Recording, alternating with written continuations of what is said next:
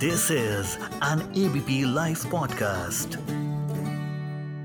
उनका इंतज़ार तो 11 मुल्कों की बॉलीवुड किससे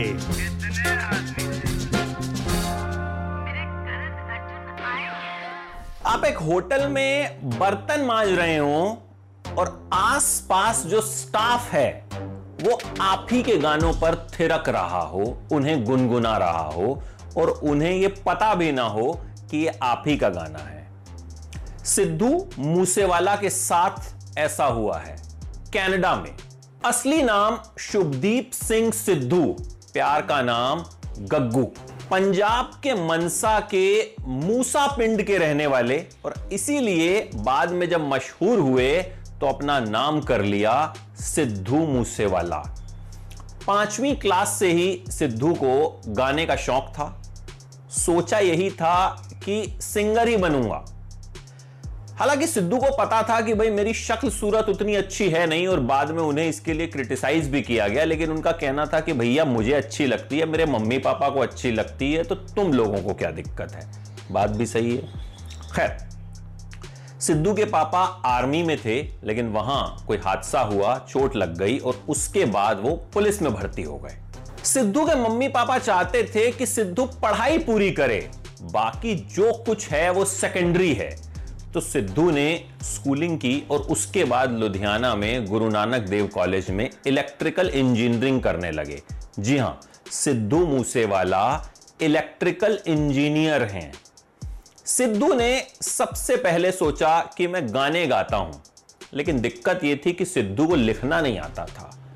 सिद्धू ने बड़ी कोशिश की कि कोई लेखक उनके लिए गाना लिख दे।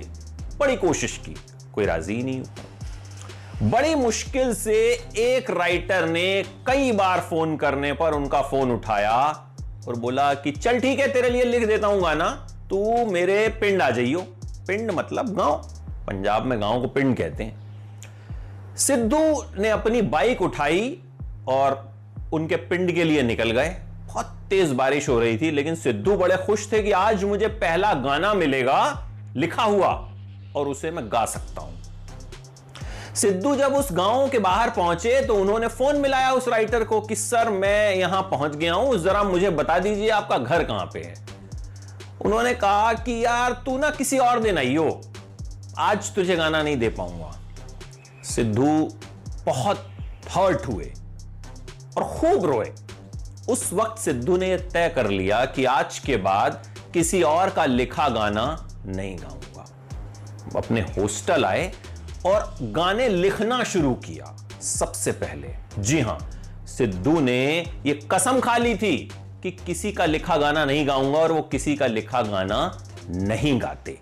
उन्होंने खुद से गाने लिखने की शुरुआत कर दी। लेकिन भाई, अब नए नए लड़के के गाने गाता कौन? पहला गाना उन्होंने लिखा लाइसेंस और उस गाने को गाने के लिए सिंगर निंजा रेडी हो गए। ये गाना ठीक ठाक चला। दूसरा गाना उनका दीप जंडू ने गाया। ये गाना भी ठीक ठाक चला, लेकिन अभी सिद्धू की कोई खास पहचान नहीं बन पा रही थी। भाई, अक्सर जो लोग हैं, वो जो सामने दिखता है सिंगर, उसे ज़्यादा पहचानते हैं। ऐसा नहीं है कि गीतकार मशहूर नहीं है, लेकिन उस वक्त तक सिद्धू इतने बड़े हुए नहीं थे। फिर सिद्धू ने अपनी ग्रेजुएशन पूरी की और चले गए कनाडा, आगे की पढ़ाई के लिए। मम्मी पापा ने कह दिया था कि, भैया, कुछ भी कर पढ़ाई पूरी करनी है। तो मम्मी पापा का प्रेशर था तो कनाडा चले गए। वहाँ जो कोर्स कर रहे थे, वहाँ हो गई कोई दिक्कत। फिर सिद्धू की वहाँ एक उनके कमलजीत अंकल हैं, उन्होंने मदद की और सिद्धू का कॉलेज चेंज करवा दिया। सिद्धू ने सोचा कि भैया, बनना तो मुझे गायक ही है। तो मैं क्या करता हूँ, कोई आसान सा कोर्स ले लेता हूँ। तो उन्होंने होटल मैनेजमेंट का कोर्स जो है, वो चुन लिया। तब तक सिद्धू कुछ कुछ गाने भी गाने शुरू कर चुके थे। उनके कुछ कुछ गाने आ भी चुके थे। लेकिन ऐसी कोई बड़ी पहचान सिद्धू को अभी भी नहीं मिली थी। अब होटल मैनेजमेंट की पढ़ाई तो कर ली, लेकिन दिक्कत आई ट्रेनिंग में। जिस होटल में ट्रेनिंग करनी पड़ती थी, वहाँ सिद्धू को बीफ काटना पड़ता था। अब सिद्धू प्योर वेज, अब भाई विदेशों में तो बीफ खूब चलता है। तो सिद्धू इसमें आसपास कुछ दूसरे लोगों की मदद लिया करते थे, अपने यार दोस्तों की मदद लिया करते थे, बर्तन धोने पड़ते थे। तब तक सिद्धू के गाने भी जो आना शुरू हो गए थे, लेकिन सिद्धू पढ़ाई, जैसा कि मैंने बताया, मम्मी पापा के प्रेशर की वजह से नहीं छोड़ पा रहे थे।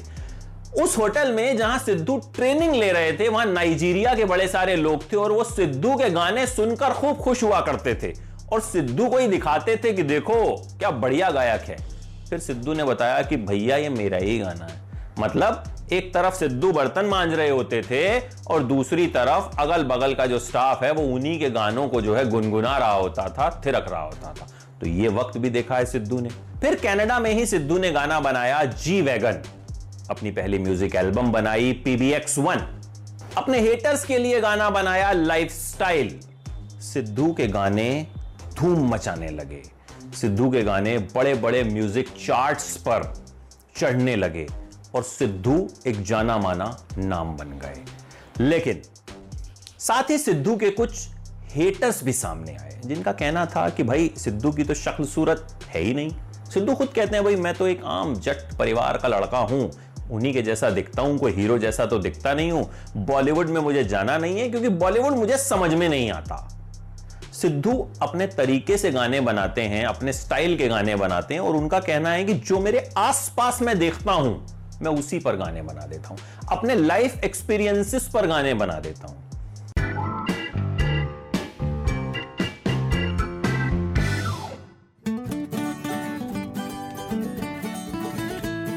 this is an ABP live podcast.